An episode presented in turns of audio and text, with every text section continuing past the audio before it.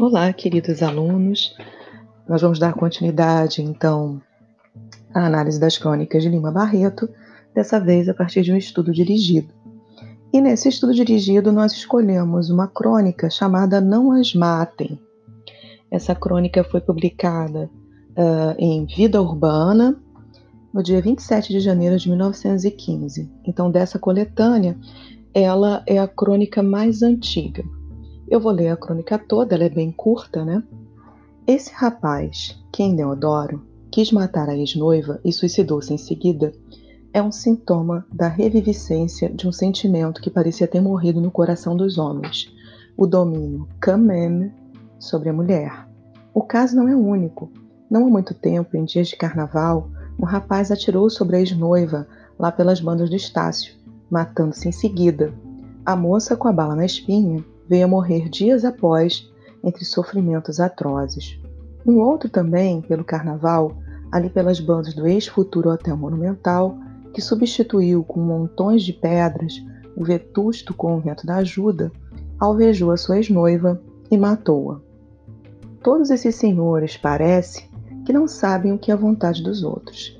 Eles se julgam com o direito de impor o seu amor ou o seu desejo a quem não os quer, não sei se julgam muito diferentes dos ladrões à mão armada, mas o certo é que estes não nos arrebatam senão o dinheiro, enquanto esses tais noivos assassinos querem tudo o que é de mais sagrado em outro ente, de pistola na mão.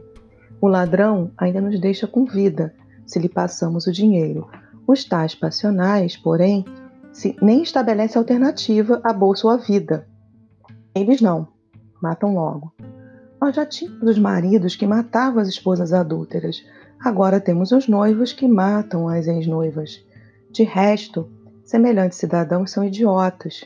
É de supor que quem quer se casar deseje que a sua futura mulher venha para o tálamo conjugal com a máxima liberdade, com a melhor boa vontade, sem coação de espécie alguma, com ardor até, com ânsia e grandes desejos. Como então, que se castigam as moças que confessam não sentir mais pelos namorados amor ou coisa equivalente. Todas as considerações que se possam fazer tendentes a convencer os homens de que eles não têm sobre as mulheres domínio outro, que não aquele que venha da afeição, não devem ser desprezadas. Esse obsoleto domínio avalentona do homem sobre a mulher é coisa tão horrorosa que enche de indignação. O esquecimento de que elas são, como todos nós, sujeitas a influências várias que fazem flutuar as suas inclinações, as suas amizades, os seus gostos, os seus amores, é coisa tão estúpida que só entre selvagens deve ter existido. Todos os experimentadores e observadores dos fatos morais têm mostrado a inanidade de generalizar a eternidade do amor. Pode existir, existe, mas excepcionalmente, e exigi-la nas leis ou a cano de revólver é um absurdo tão grande como querer impedir que o sol varie a hora de seu nascimento. Deixem as mulheres amar à vontade. Não as matem, pelo amor de Deus.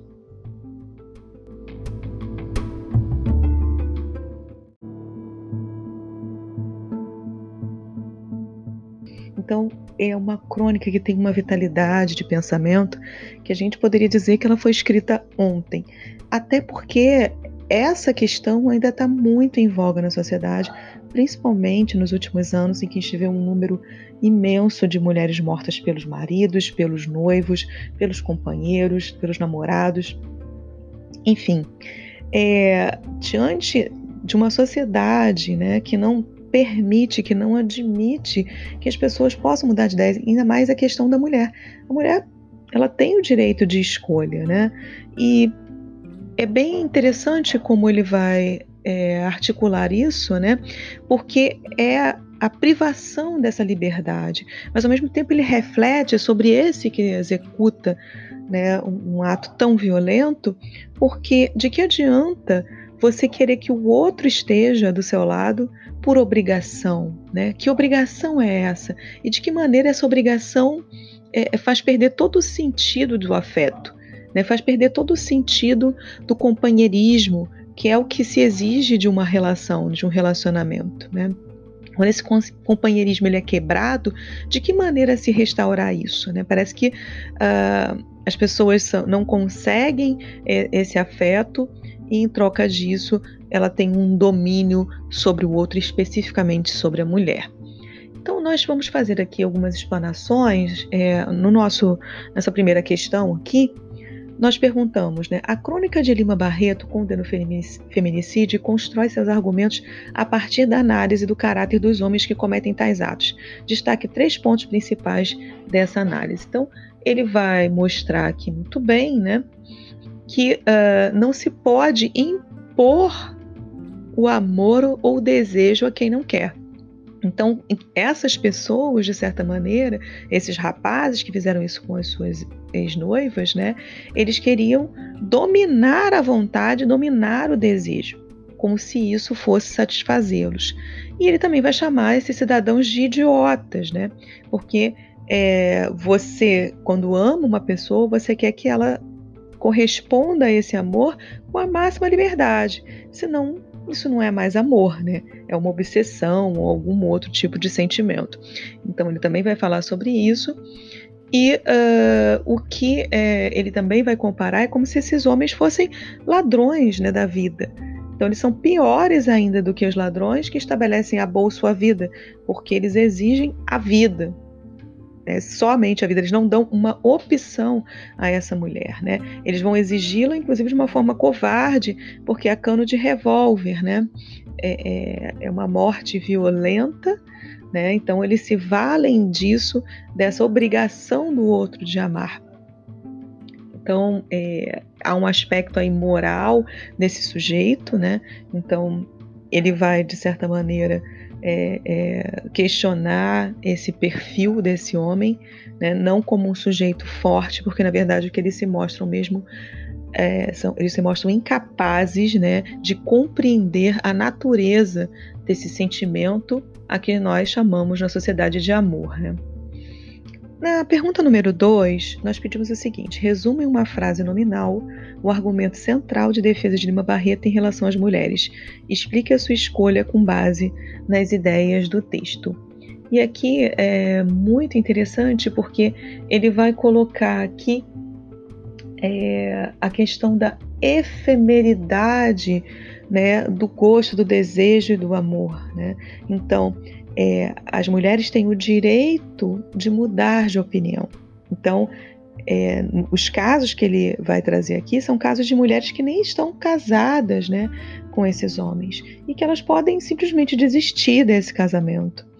Então, é, eles mostram claramente que as mulheres podem flutuar as suas inclinações, os seus gostos, os seus amores, né?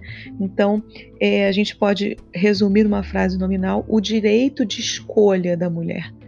É, e é sobre esse direito de escolha que ele vai explanar aqui nessa crônica.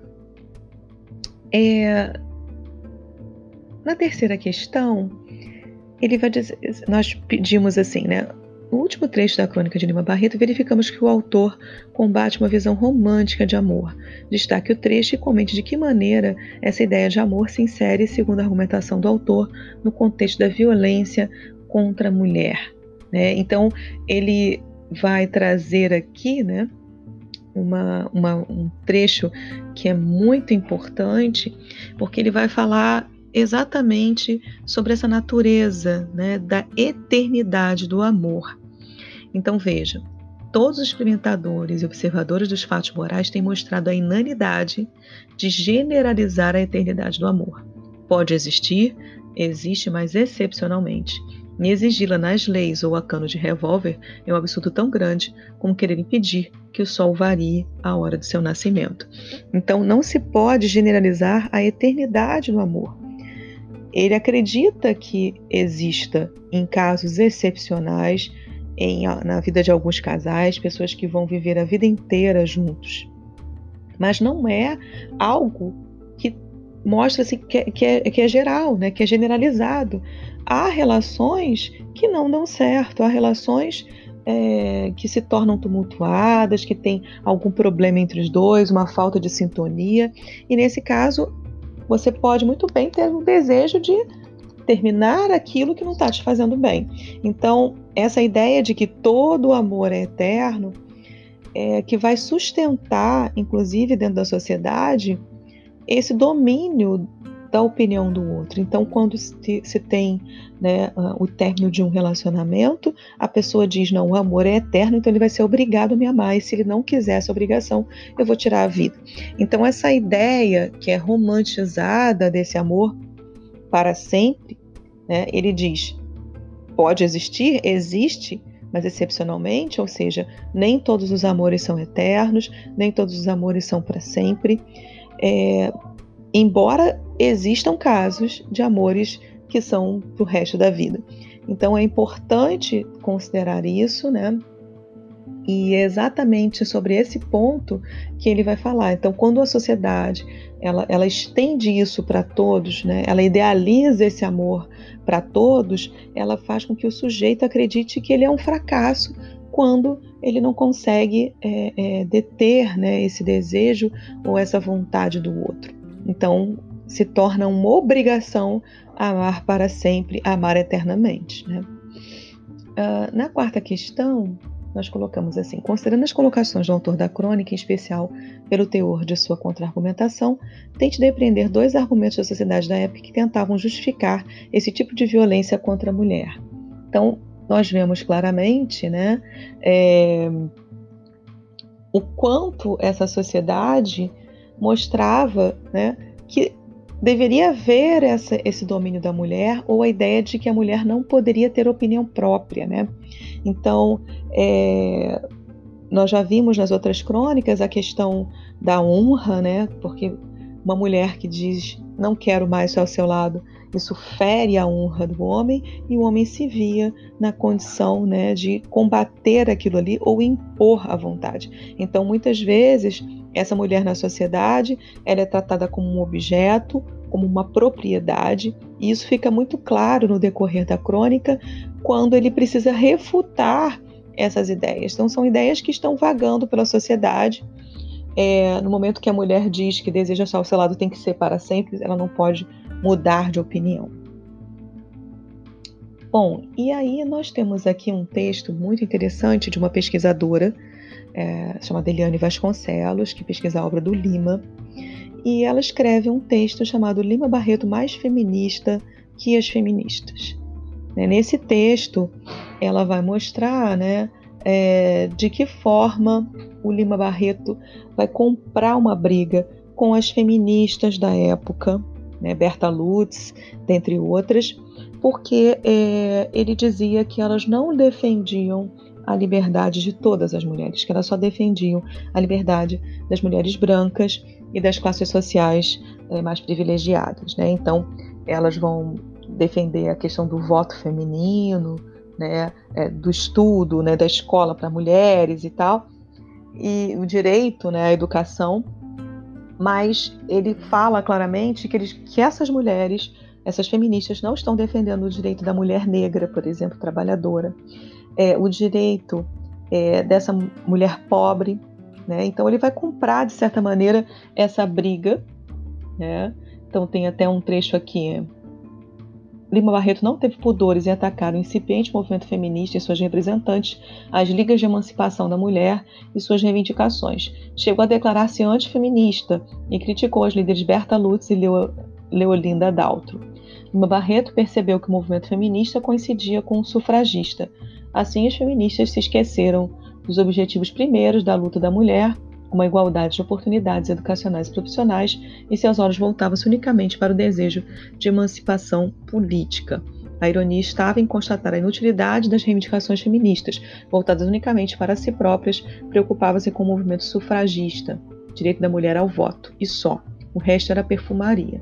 No fundo, argumentava ele, o feminismo não queria a dignificação da mulher. Então aqui a gente tem uma posição controversa do Lima Barreto em relação a essas feministas.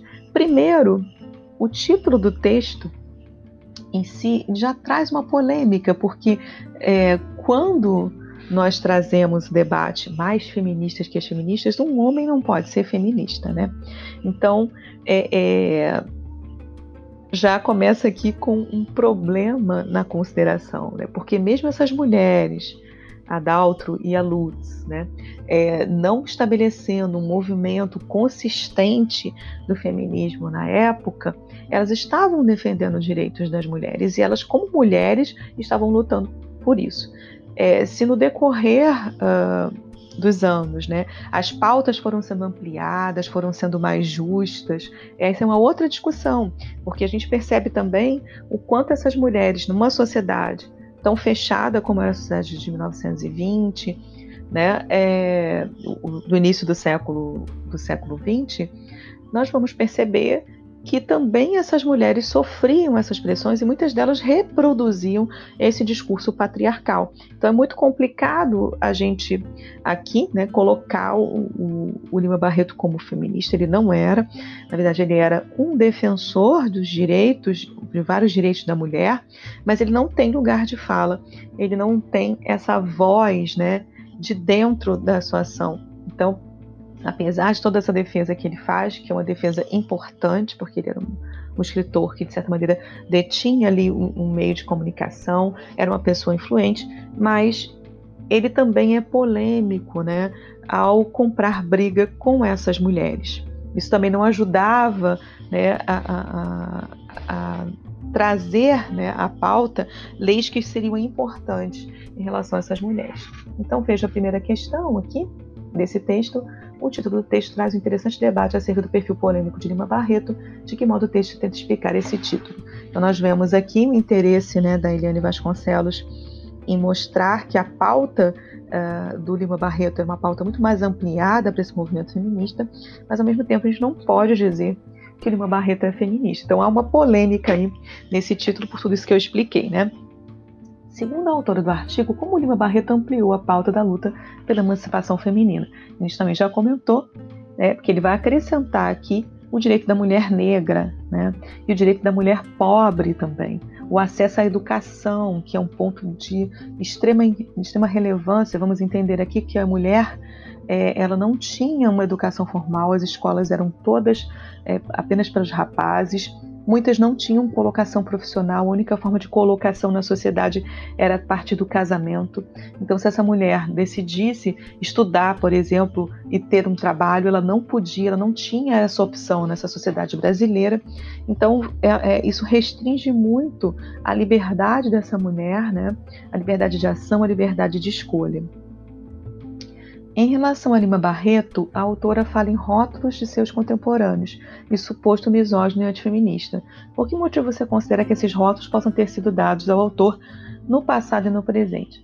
A gente sabe que o Lima Barreto era super polêmico, então ele é um autor que vai comprar briga com vários segmentos da sociedade, e mas principalmente ele vai falar sobre o direito do negro e o direito das classes sociais menos privilegiadas. Né? Então, são essas duas pautas muito importantes na obra do escritor, e por conta disso, ele vai comprar briga com os doutores, ele vai comprar briga com as feministas das, das classes sociais mais privilegiadas, ele vai comprar briga com setores da política, né? É, com os militares, enfim, o Lima, de certa maneira, ele vai criticar muito essa sociedade que é tão conservadora que ela não consegue se desenvolver no campo da educação, é, no campo da economia, no campo dos direitos humanos, né? É sempre uma briga ali estabelecer o direito de cada um, né? Então são sempre poucos estabelecendo o direito sobre a maioria. Enfim, e no texto 3, nós temos aqui, né, uma proposta de redação a partir do texto do Lima Barreto. Nós vamos depois comentar especificamente a forma de construção é, dessa redação. Então, gente, por hoje é só. Espero que vocês tenham aprendido bastante aqui com o Lima. Muito obrigada.